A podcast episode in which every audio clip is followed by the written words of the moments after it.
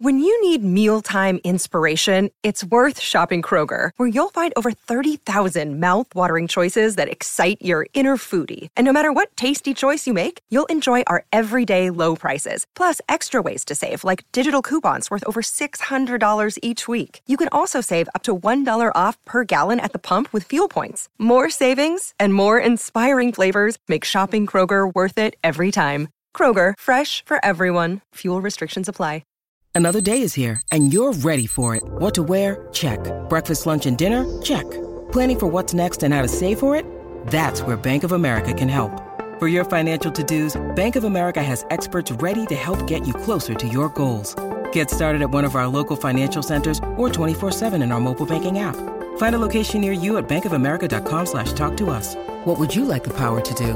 Mobile banking requires downloading the app and is only available for select devices. Message and data rates may apply. Bank of America and a member FDIC. Welcome back to the Art of Charm podcast, a show designed to help driven entrepreneurs and professionals like you skyrocket your sales, maximize your relationships, and own any room.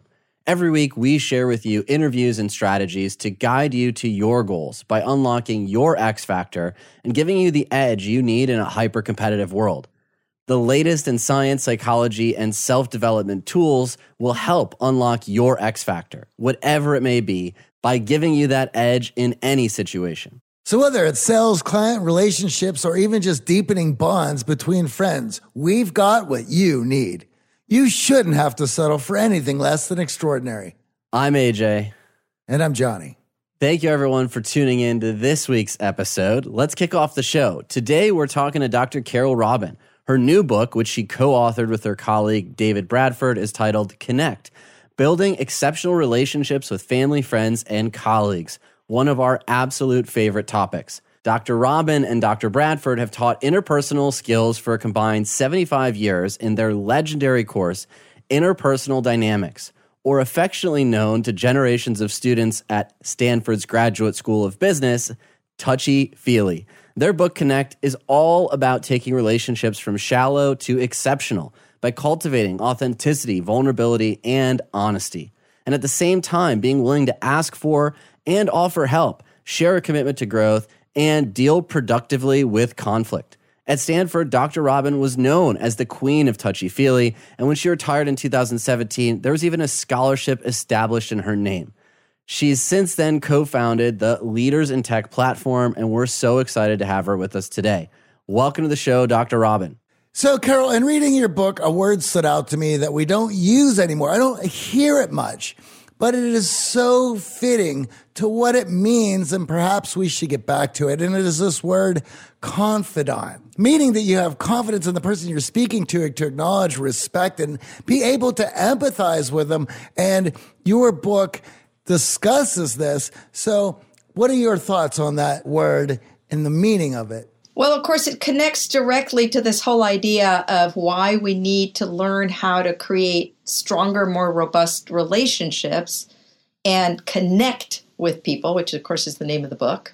Because I think as human beings, we need the experience of feeling known and seen, and it's reciprocal if in fact the relationship is functional. Never mind exceptional, which the book talks about, but just let's just get to functional. So you're right that a confidant is a person that you trust, that you can be honest with, and that you're not afraid is going to use whatever you tell them against you. All of which are hallmarks of relationships that are moving on this continuum from mere contact to actual connection and then exceptional. Now, in the last 10 years, there's been a lot of studies coming out about Americans losing this connection. And in fact, over 25% of Americans report zero confidence in their life. Another 50 only have one, which tends to be a spouse. Why do you think we're losing confidence in our life at such a drastic rate? And by the way, so core to why we decided this book needed to be written. and of course, you know, it's tied to this legendary course where the students at the Stanford Business School learned all the skills and competencies that you need in order to create these kinds of relationships. What's happened over the last 20 years? First of all, let's just think about what's happened over the last year. I mean, we've become so polarized so tribal, so quick to judge. We've lost curiosity about each other. And all we do is look for people that think and see the world and want to affirm that the way we see the world the same way. So, you know, the course at the business school was called interpersonal dynamics. The, the students, of course, as you know, called it touchy feely, which we can come back to. But I always used to say the course really should have been called connecting across differences. Because when you learn these skills and competencies, it's probably easier to create a confidant with somebody that's just like you. It's that much more rewarding and richer if you learn to do that with somebody that initially you think, ah, in a million years, I'd never spend time with that person. We'd never be friends. One of the anecdotes in the book related to this exact phenomenon with students of Stanford. So, diverse background of student body would come into school, but the wealthy tended to group together and then everyone else felt like outsiders and would hide their religion, their background and try to become someone they're not until they actually discovered that course and had an opportunity to finally connect across those differences. Why are we hiding who we really are, whether it's on social media or in these opportunities for connection, when we know deep down being seen, heard, and understood are core desires of us as humans? We hide because we're scared. So let's talk a little bit about that fear. By the way, fear sometimes is an acronym for false expectations appearing real. It's risky if I'm going to show you a little bit more of me, if I'm going to share a little bit more of me, it feels vulnerable. And vulnerability feels a little risky. And that's why we talk about the 15% rule in the course and in the book. We can come back to that. And to your question, the reason that it feels risky is that we've never tested. If I show you this part of me, I'm imagining you're going to like me less. But it actually, what the students discover is you like me more when I say that I feel insecure and I'm not sure if I was the admission error. Then it turns out that 80% of my classmates feel the same way. Oh my gosh, look at that. We have so much more in common than we thought we did. And so, part of the reason the course is so transformational is that as students take the risk of allowing themselves to be a little more known and discover that the parts of themselves they usually keep hidden are the parts that other people feel drawn toward and more connected to. They like it's like, "Oh my god, I've discovered America." But of course, you know, the course is set up so and the reason that the model in the book around 15% is so important is you don't just walk in and bleh, let me tell you everything and overwhelm the other person and then freak yourself out. So you have to learn how to do it incrementally and you have to understand that the process of disclosure is reciprocal. If I take the first step and tell you a little bit, then you might take a, a, reciprocal step. Tell me a little bit. And then I'll tell you a little bit more. And that's how we expand what we call our comfort zone. Our comfort zone is where we talk about, we don't think twice about what we talk about. But we don't build relationships unless we step outside it. So I want to come back to that 15% and venturing out into that comfort zone, but I want to set that up with we have all this technology around us and it's advancing all the time and it has made our lives easier in so many aspects, except the personal things that it can't make easier. For instance, even though the technology has evolved, we haven't evolved as fast as the technology. Our relationships haven't evolved or become easier for this technology. Yes, it's easier for us to reach out and chat with you after reading a book or send a message to somebody that we admire that with their work. However, in building a relationship, there is work and effort that needs to be put in even in sales, if you want a product, it is up to the sales team and the marketing team to take out any hurdles between you and the purchase button. And if we find any hurdles, us purchasing that, the percentage of that, the likelihood goes down. And so in our friendships and our relationships, if we see that there's any friction, or that there's any hurdle in, in working with somebody or to connecting. We just opt for an easier option. And so I think your 15% of here's the fun of this, and here is a simple formula for you to be able to not see this as a hurdle, but see that your, your efforts put in and the risk that you take will be worth something. And I love how this whole book is about learning about the other person because that's what you get if you put this effort and risk into this. And you don't just learn about the other person, you learn a ton about yourself in the process. So if you want to learn and grow, good luck doing that all by yourself. Well, what this brings to mind is, you know, many of us are now engaging with everyone's online brand. So we go to their social media, we see them smiling, and we assume, oh, things are going well for them. I have no reason to check in on them. Looks like the pandemic is treating them well. Look, they're on this trip, or they're out to dinner, or they're enjoying their lives. And I think a lot of these are false signals that lead us to invest less in people and assume more. And the power in the book is listen, those assumptions that we're making are often faulty. We don't have enough information. We're putting our own story, our own spin on it instead of actually listening to the other person. So let's talk about this 15% rule because it's so powerful for those in the audience who are worried about being vulnerable and don't know what's too much or too little and end up holding everything back. To your point, technologies actually hurt our ability to connect in the way that we talk about connection.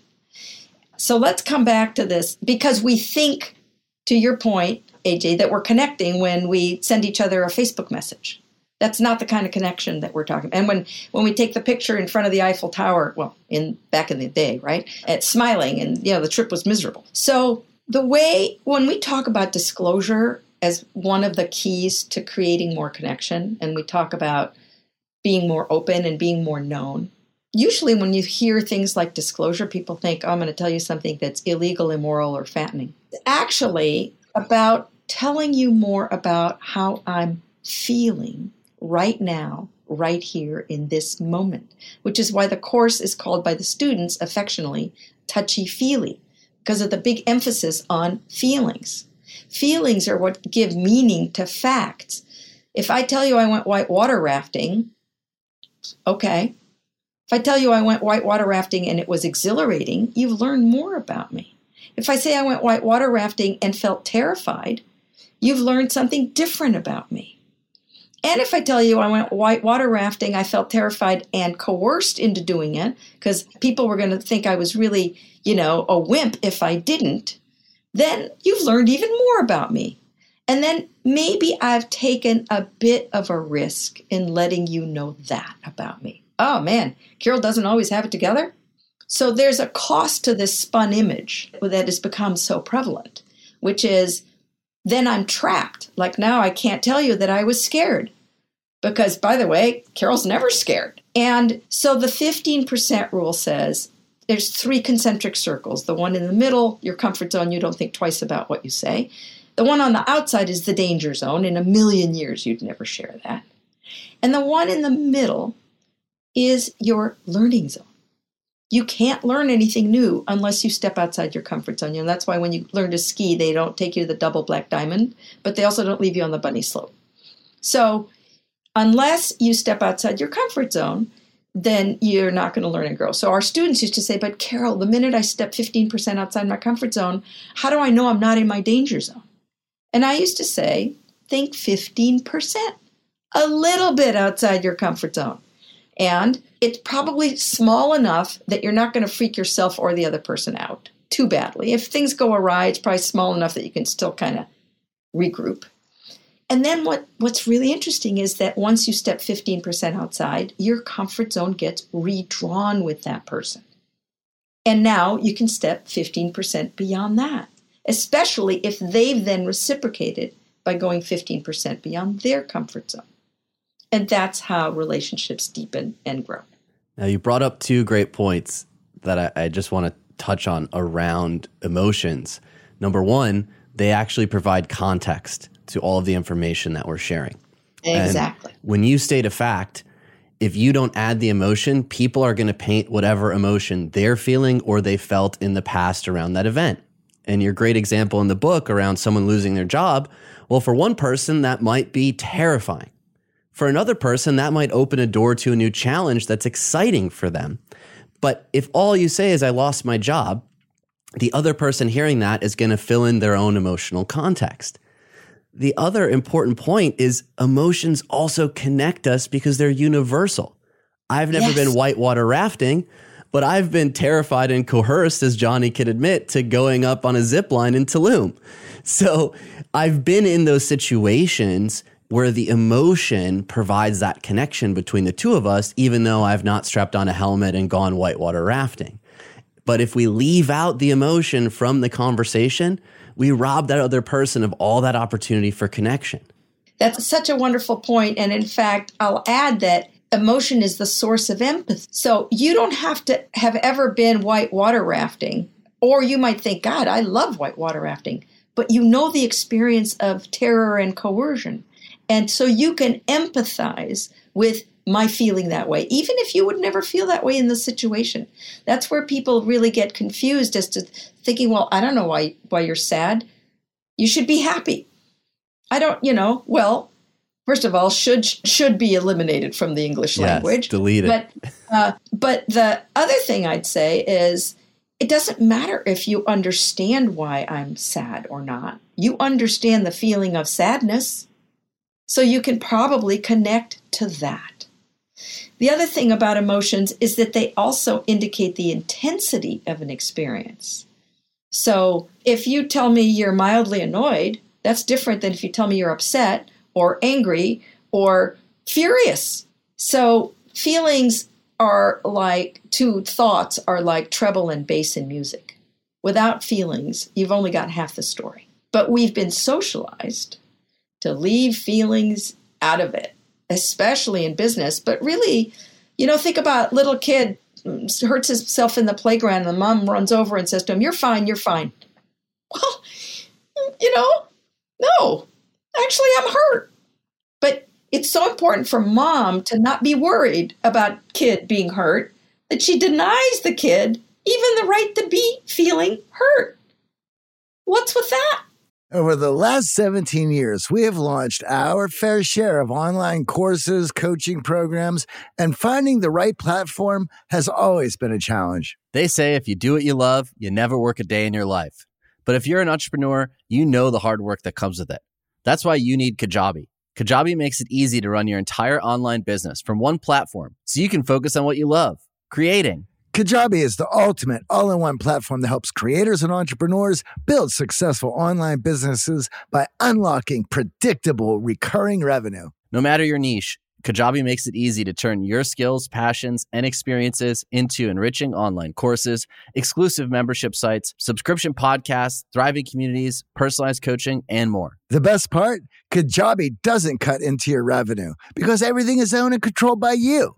So keep 100% of what you earn. And with Kajabi, you also get robust analytics, easy payment options, email marketing tools, and customizable website templates, all built in.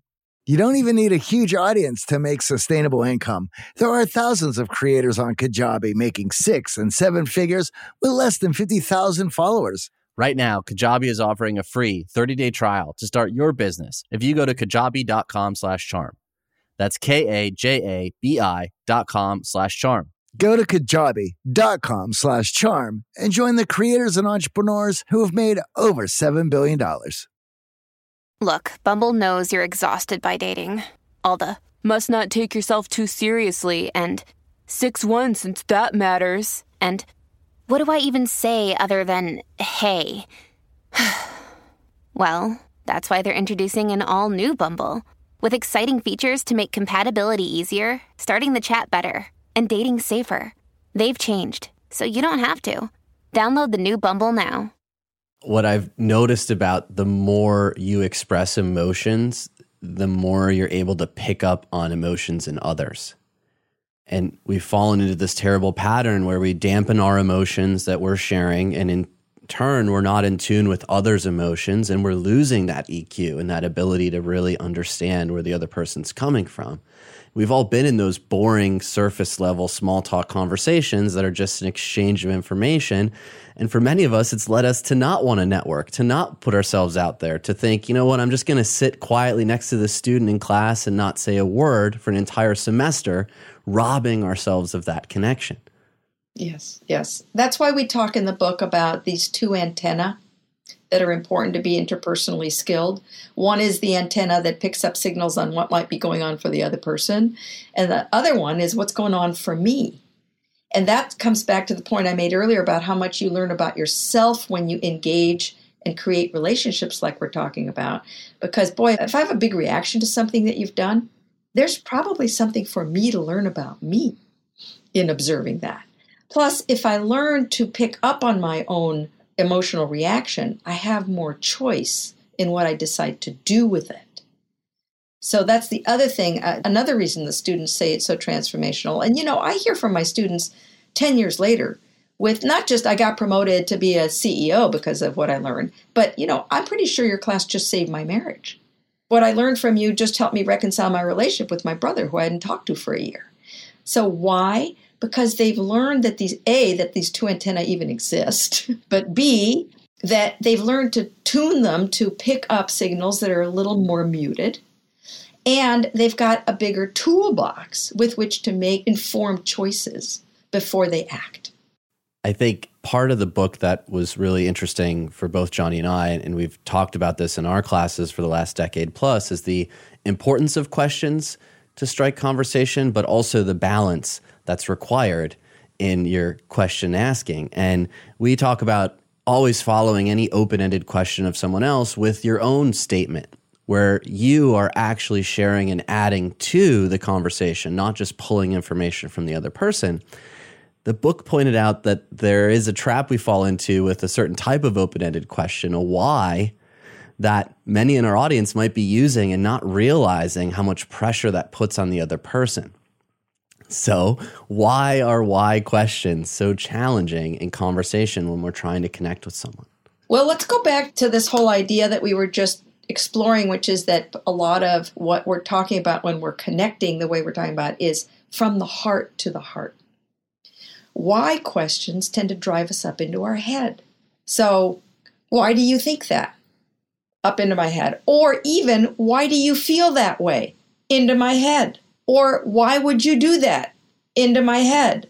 So, not only into my head, but also it pushes me into needing to somehow justify myself or explain myself.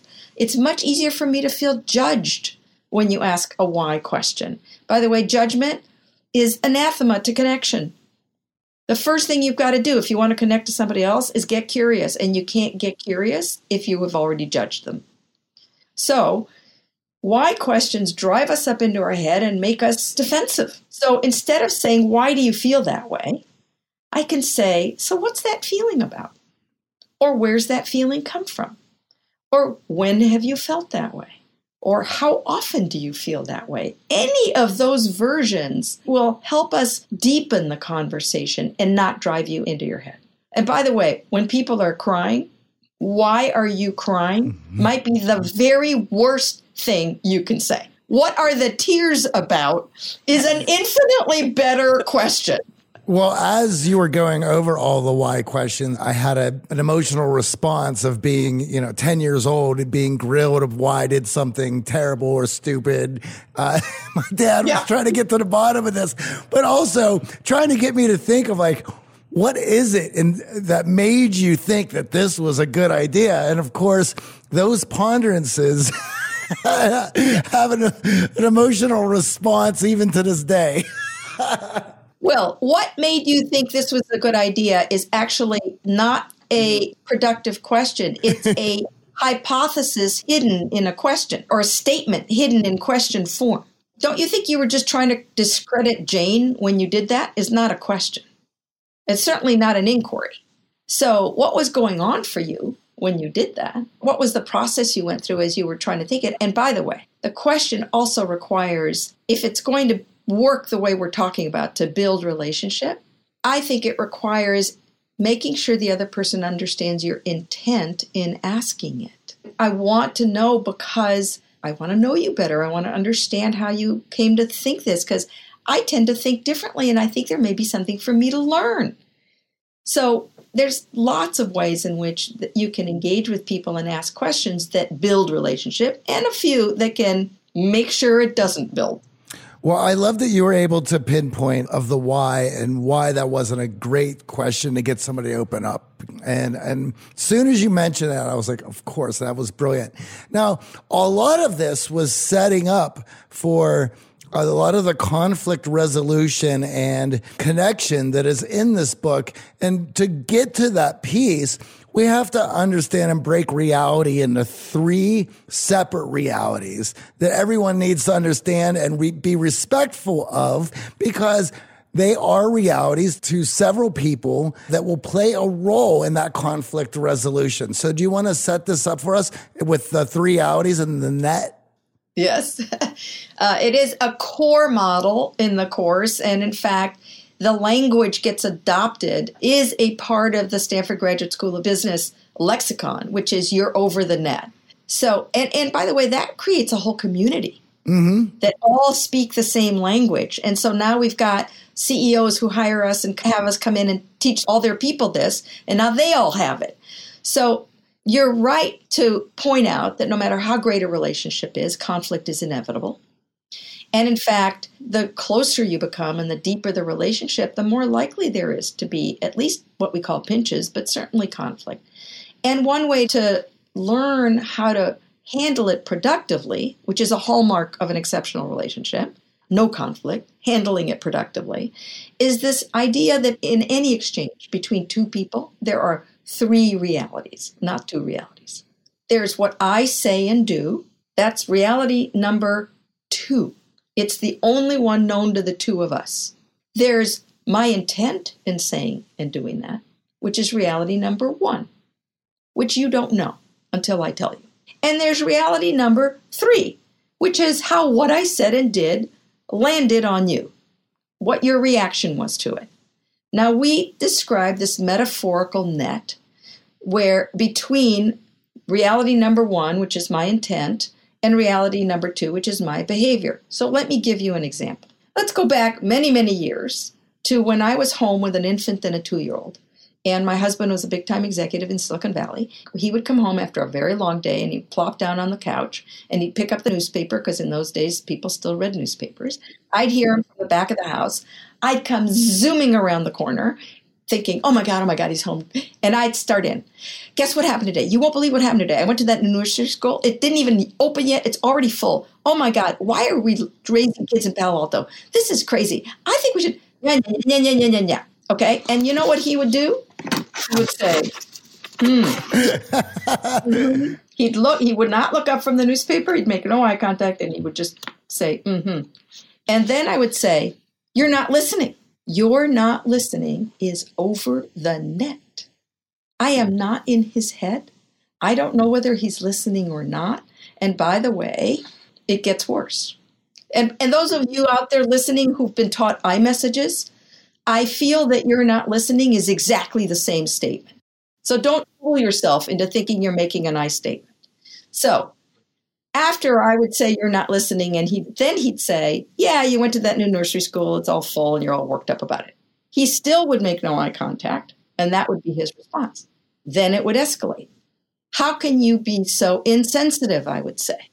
Also over the net, because I don't know, you know, I'm, I'm attributing insensitivity to him is that's neither the behavior nor my reaction to it. I feel that you don't care he didn't say, I don't care, is over the net. So when I learned to say, honey, when I talk to you and you make no eye contact, and the only thing I get back from you is a grunt, I don't feel heard. That's called my side of the net. Behavior, all of us who watch the interaction would say that's what happened. My reaction, I don't feel heard. And when I don't feel heard, I feel hurt and I feel less important and I feel dismissed and I feel distanced and I don't want to feel distanced. And I'm telling you this because I don't, I, I think, I don't know if you know that that's the impact of your behavior on me. That's called staying on my side of the net. But now let's go to the purpose and giving feedback in a way that's productive. But now let's go to the purpose of feedback purpose of feedback isn't to change somebody else. It's not the purpose of feedback is to move into a problem solving conversation. So as long as I've made him defensive by being over the net, you don't care. Yes, he does. You know, you're insensitive. He's one of the planet's most sensitive men, incredibly unfair. That's not going to move us into any kind of productive conversation. But the minute I'm able to stay on my side of the net, he then doesn't feel attacked or the need to justify himself or misrepresent it anymore. He's like, oh, well, so then he says, well, you know, honey, if you need eye contact and my undivided attention, then you've got to give me some time to unwind when I get home. And I said, okay, how much time do you need? He said, I don't know, half an hour. I was like, half an hour? I've been mm. counting the minutes for you to get home. How about five minutes? He's like, five minutes? That's like nothing. So we settled on 15. But the point is, that's a great example, true story. Great example. I don't know if the whole story's in the book, but a little bit of it is. But it's a great example of how if we learn to give each other feedback in a way that stays on our side of the net, conveys our intent, we are able to move into a problem solving conversation. And after that, I had to wait. But after 15 minutes, I knew I'd have his attention. And by the way, that conflict, let's go back to conflict. Instead of thinking of conflict as a bad thing, we can think of conflict as an opportunity to learn more about each other and ourselves. He learned more about what I needed and what was important to me. He learned that I was desperate for adult interaction at the end of the day. He might have sort of known that or assumed that, but I got to actually, we got to talk about that. It brought us closer. That's what I was just going to say. Not only are you learning about the other person, it just makes the relationship that much better. And and you feel that much more connected. And now you definitely have somebody that you can put confidence in because they have been there through times of trouble rather than just throwing their hands up. The other thing that you brought up about being on your side of the net versus over the net and you alluded to this in that comment but you illustrate this in the book very well once that you feel it is okay to be over the net, it opens the doors to not only attributing behaviors and actions, to build whole entire wild narratives that yes. don't even make sense. And yes. it is incredibly important in a relationship that that idea is understood because we're going to have massive problems soon as communication starts to break down and we're just allowed permission to make up whatever wild story we want. Which, by the way, is another case for why disclosure is important. The less I tell you, the more opportunity I give you to make up stories about me. And it's like a blank sheet. You can project anything you want on a blank sheet. It's a little harder when I've filled it in for you. So, embedded in feedback well given is disclosure. When you did this, I felt this, and this is why I'm telling you, and this is what I'm hoping happens as a result. People are scared to death of giving others feedback because they think it's going to actually weaken a relationship or they're going to be seen as a bad person. It only strengthens relationships if done well. That's such an important myth to dispel that perfect, exceptional relationships don't have conflict and it's just smooth sailing. So let's talk about this definition of an exceptional relationship because we've sort of alluded to it. There's the disclosure piece and there's the feedback and conflict piece, but yeah. many in our audience want to have exceptional relationships, maybe don't know exactly what that means. Let's first underscore that relationships exist on a continuum. And at one end of the continuum is contact with no connection. And at the other end of the continuum is exceptional, and we're not advocating you turn every single relationship in your life into exceptional because that would be exhausting and impossible. But you can move any relationship along the continuum to at least robust and functional. and then you can, in some cases, move it even farther. So the characteristics of an exceptional relationship are you can both be more fully yourselves and you don't have to hide behind these spun images. You are both willing to be vulnerable, and you're not afraid that what you say will be used against you. We already talked about that. You're both willing to be honest, and you have learned how to deal with conflict productively. And you're both committed to your own and each other's growth and development.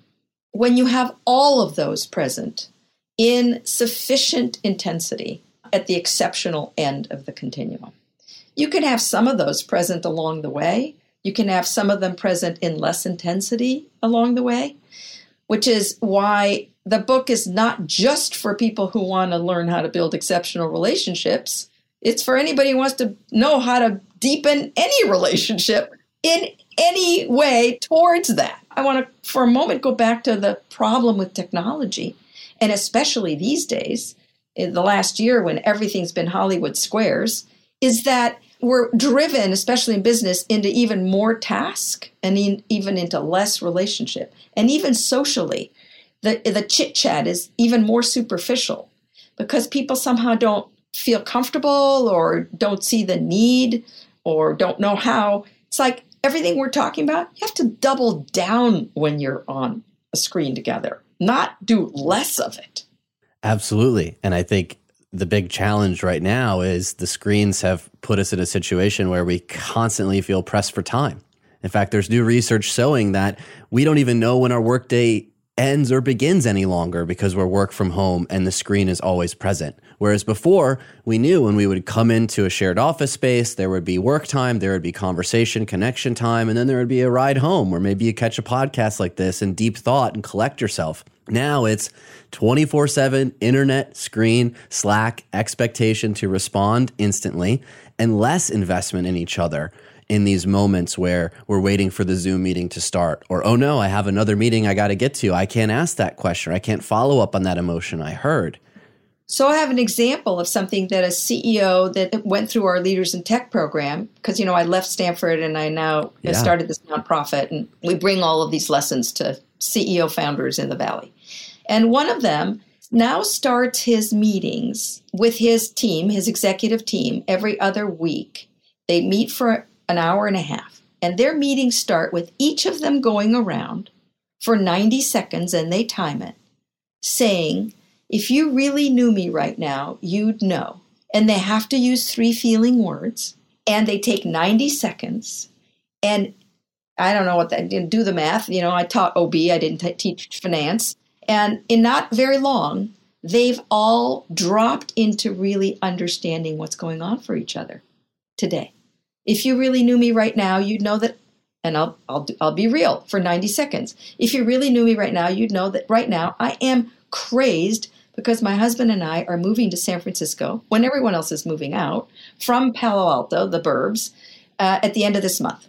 And so I'm juggling the podcast interviews, post book launch, marketing, publicity, my own crazy obsessive compulsion about getting the word about the book out there into the world and moving both my office and my home to San Francisco. Took probably I didn't time myself, but I suspect that was about 90 seconds. And you just learned more about me, didn't you? Absolutely. And that context is so important to how you're showing up for the rest of the meeting. Exactly. How many of us would take you being a little distracted, seeming frustrated with a furrowed brow, perhaps thinking about everything you have to pack and what's going to go into that move, and read into it and assume, oh, she doesn't want to be here. She's not enjoying this conversation. I did something wrong. She doesn't care about this, the, you know, us or the business anymore. And then, to your point, Johnny, make up a whole story. She's probably interviewing for another job. Maybe she's getting ready to leave.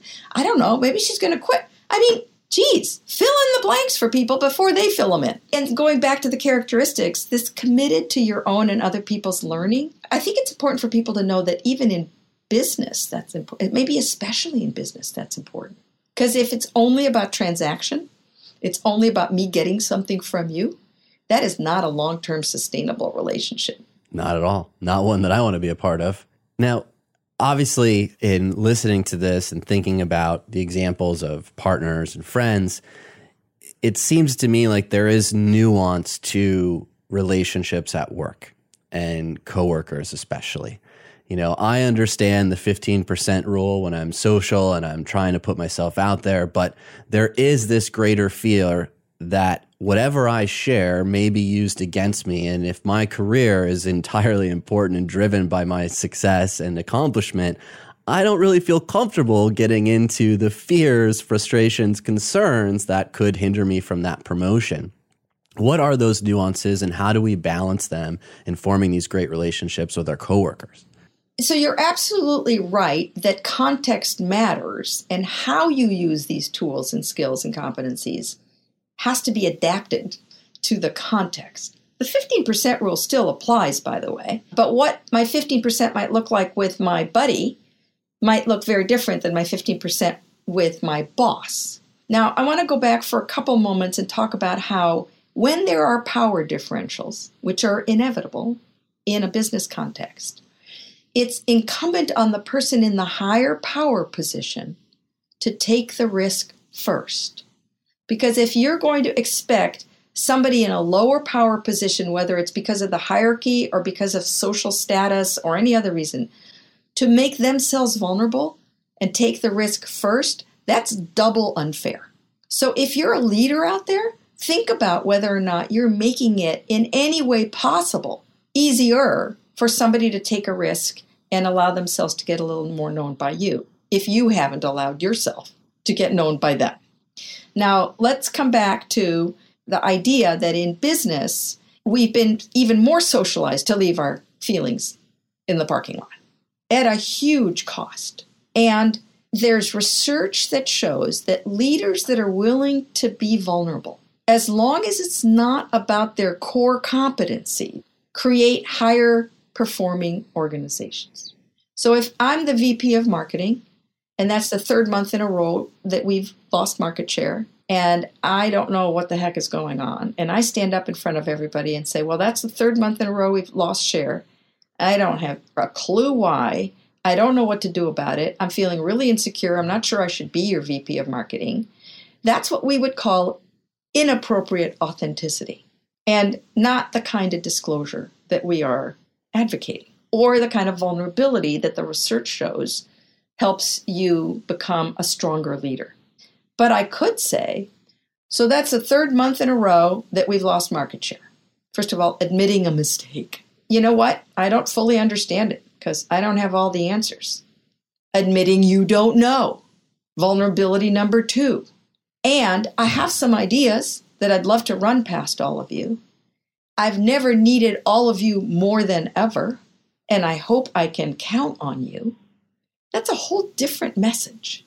It's still vulnerable, it doesn't say I've got it all figured out. I'm crushing it, which is what a lot of leaders think it looks like to be leaderly. And it's appropriate authenticity. And it opens that door for the necessary feedback, conversation, and ideas to actually be presented. Because the first version of that, you placed all of your fears on the other person or group and yes. now they can't help but think about those fears. They're not going to be able to suggest solutions. They're not going to be able to get over that.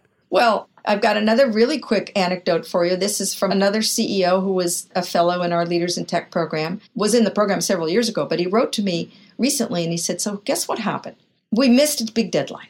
You know, they're all in tech, they've got big milestones. Missed a big deadline. And it was a Friday afternoon that I found out. I went home that weekend. I was furious and we have our Monday morning all hands meetings. And I was, I spent all weekend stewing and just ready to rip them a new one. And, and they said, and then late Sunday night, I remembered that one of the things I learned from you is that anger is often a secondary emotion.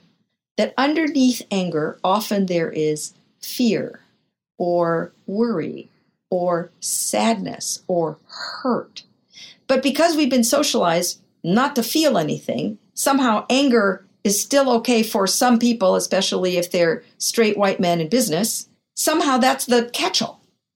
So he decided to go in Monday morning and say, So I spent all weekend furious over the fact that we missed this milestone. And then last night I remembered that in this program that I was in, I learned that anger is a secondary emotion. And I got to thinking, what was I really feeling under the anger? And what I was feeling was worried that I was the only person who felt as badly about the miss as I did.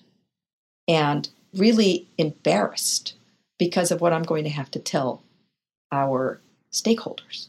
And everybody in that room rallied around him and they met that milestone faster than they have ever met anything.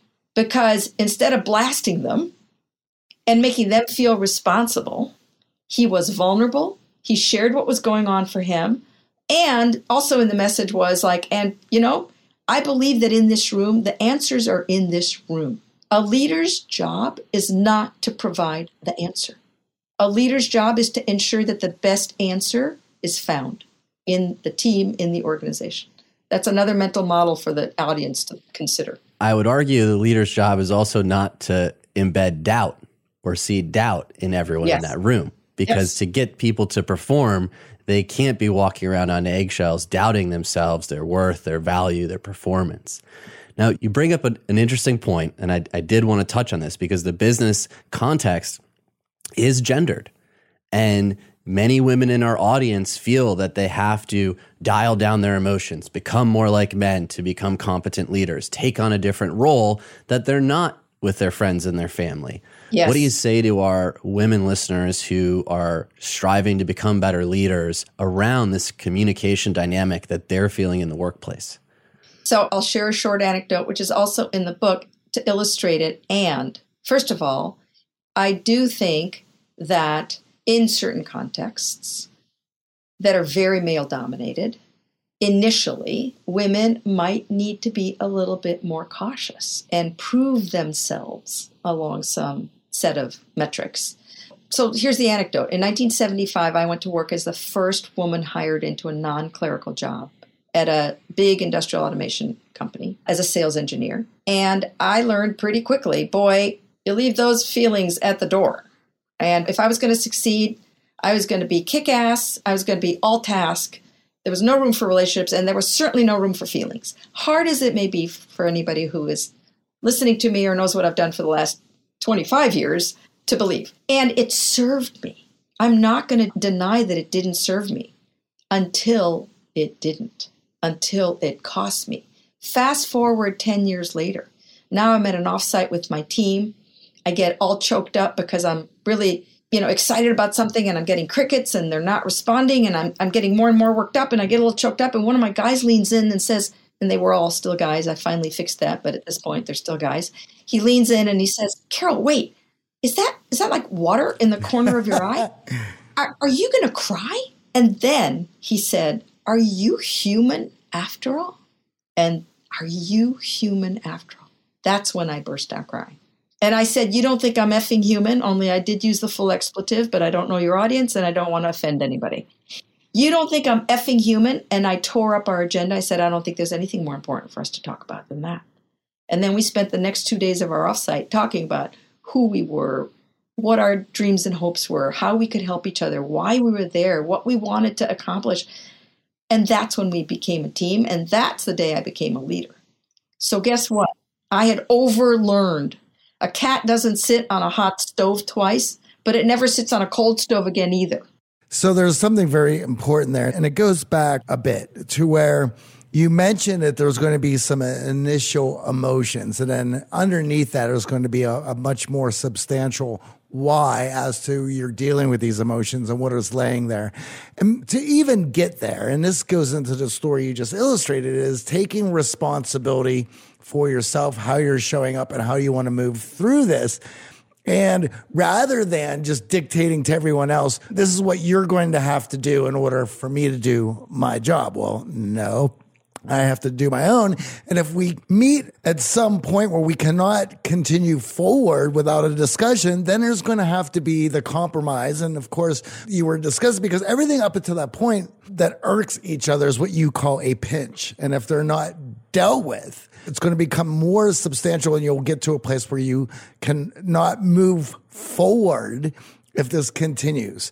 And that taking responsibility allows you on your side of the net to go, here's my, here's the actions that I'm, I'm taking. Here's the emotions that I'm feeling. Well, this is a, a table that is being set where we can, we can have a, a discussion to work towards a resolution. Yeah, and that's a great example of how embedded in a piece of feedback is disclosure.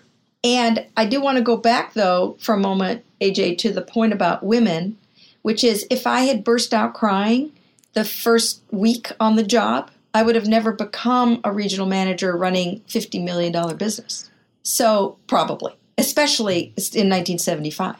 It, it would put a lot of other people on eggshells of, how to interact with you because let's be honest, for men to see the waterworks, that puts us in a emotional response that we don't want to have to deal with again or be the reason of that. And I've, I've even been, we've done, I've done lectures where I may have said something and we, we were doing, it was one of our art of charm classes and one of the, uh, what we were doing a women's class and one of the ladies started to cry and I got, so upset and I was so worried that I had done something wrong and, and, and, and I'm going out of my way to fix the situation. But the reality was it was just something that I said put her in a, a, spot of of a situation that she was having with her husband and she was working through it through mine and started crying. Of course, I took it all personally and was all upset. And and, and you know, and and by the way, what a great moment at which you could have said, "So what are the tears about?" Before you started making up a whole story about what the tears were about, of course, you could have gotten curious. Mm-hmm and said, So, what are the tears about? Well, God, all this is reminding me of this really difficult situation I've got going on with my husband. Well, then you might have had a completely different reaction. Oh, of course, we could have investigated it, discussed it, and helped with that problem rather than running defense of what what did I. And by the, and by the way, we pay a cost for telling people they can't express their feelings because human beings, to your earlier point, are leaky. so when you heard that I'm all stressed out because I'm moving and all of that, and you make up stories about how I'm showing up, you make up stories about my tears too. Mm-hmm. You know, I think touchy feely was was and still is legendary because of how transformational it was. And first day of class, I used to say to students, "Okay, so there's a lot of myth around this class. So what have you heard?" And you know, I always got, "Oh, I heard everybody cries." And then I said, "Well, first of all, everybody doesn't cry, but a number of tears are shed by a number of people, men and women." And then I would ask the question, so what do you think the tears mean? What are what are tears? Well, when you start to unpack that, it means somebody is actually feeling something strongly. A lot of the tears in touchy feely are tears of joy. Oh my God, I've never felt so known or seen. I've never felt this affirmed. Oh my God, you actually like me. I thought you hated me. You know, it's just an intense, it's just a way of showing intensity. I do think that I've seen a shift, at least over the last couple of decades, that men are tend to be a little bit more comfortable with tears, both in the presence of others and with even with their own. It's great to know that you are human. I know many people in reading the book and knowing about the course may assume that you have exceptional relationships in every endeavor. The book ends with a conflict with the co-author, your mentor and person who built the program with you. Now, the question that I have around this, and you sort of alluded to this earlier, is for those of us who want every relationship to be exceptional and every person to have an impact by us or be impacted, how do we know when to accept that this relationship might not be exceptional. And I know you in that last story were starting to have doubts about what you had held as a very exceptional relationship in your own life because of an impasse. How do we make that judgment call around the people that are in our lives and whether or not we can get on that continuum to exceptional? So there's two different questions there. One is he and I already had an exceptional relationship. And we had a huge fight and I said I'd never talk to him again. And the one question is when you're there, how do you decide whether it's worth it to try to repair and get back? It's a little different than when you're not there and have never been there. And how do you decide whether you want to go there? So they're a little bit different. In David's in my case, it finally occurred to me one day after lots of people in my life said, Really, you're going to throw this relationship, one of the most important relationships in your life, away without at least giving it everything you've got? You're going to, you know, because I refused to talk to him and and he was like well i could you know it takes two to tango. He could only do so much. I wouldn't talk to him. And no matter what he did. And so somebody had to break the logjam and that's a little different than you're at a point in a relationship that's good and you think it could really be a whole lot more. Now i'm back to it takes two to tango. First you both have to think there could be a lot more because it's going to take work by both of you. There's going to be a big reward But, you know, that's why we use the analogy of climbing a mountain. And if the peak is exceptional, the upper meadow is already work and it's gorgeous and it's worth the, you know, windy route, route and you're tired and you can you can rest there and you can have a perfectly wonderful rest of your life on the upper meadow. And every relationship can get to the upper meadow, which by the way, a lot of people don't even a lot of people would be pretty happy getting just more of their relationships to the upper meadow. Never mind to the top of the mountain. And you can't get to the top of the mountain unless you get to the meadow. So, first, work on getting to the meadow. And the other thing, because getting to the meadow already helps you hone some of the skills and competencies you're going to need in order to climb the rest of the way. The rest of the climb is going to be steeper, harder, but the basic skills and competencies you will have already learned. And you'll also understand what kind of work it takes, both of you. And then it does take a commitment from both of you to climb together. You can't do it solo. And the thing I think that's really important to remember is that you always have a choice, that making informed choices is one of the things that David and I feel really strongly about. Not disempowering yourself by thinking you can't, but rather empowering yourself by thinking, in Carol Dweck's words, I can't yet, or I choose not to. That's okay.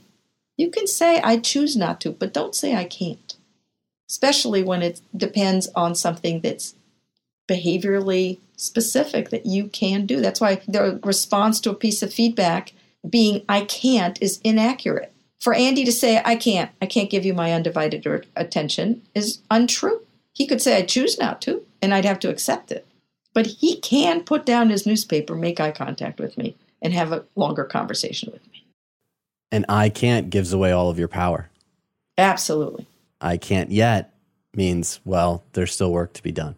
Exactly. We love asking every one of our guests what their X factor is. What is that unique mindset or skill set that has helped you achieve great success in your life?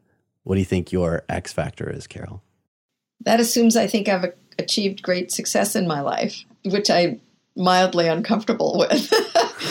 Um, well, that could be your X factor right there. That there's more success to be had. Yeah, it's also a trap. Nothing's ever enough. So I probably have several X factors. I like to think that my ultimate X factor is that I'm a learner and that I believe I'm a work in progress, as are all of us. And that makes me a better teacher. And what I love about the book is it truly is all about learning. And that's the power of connection. Mm-hmm. Thank you so much for joining exactly. us. This was a fantastic conversation and sharing all those great anecdotes. Yes, thank you. Thank you. Really enjoyed meeting you guys.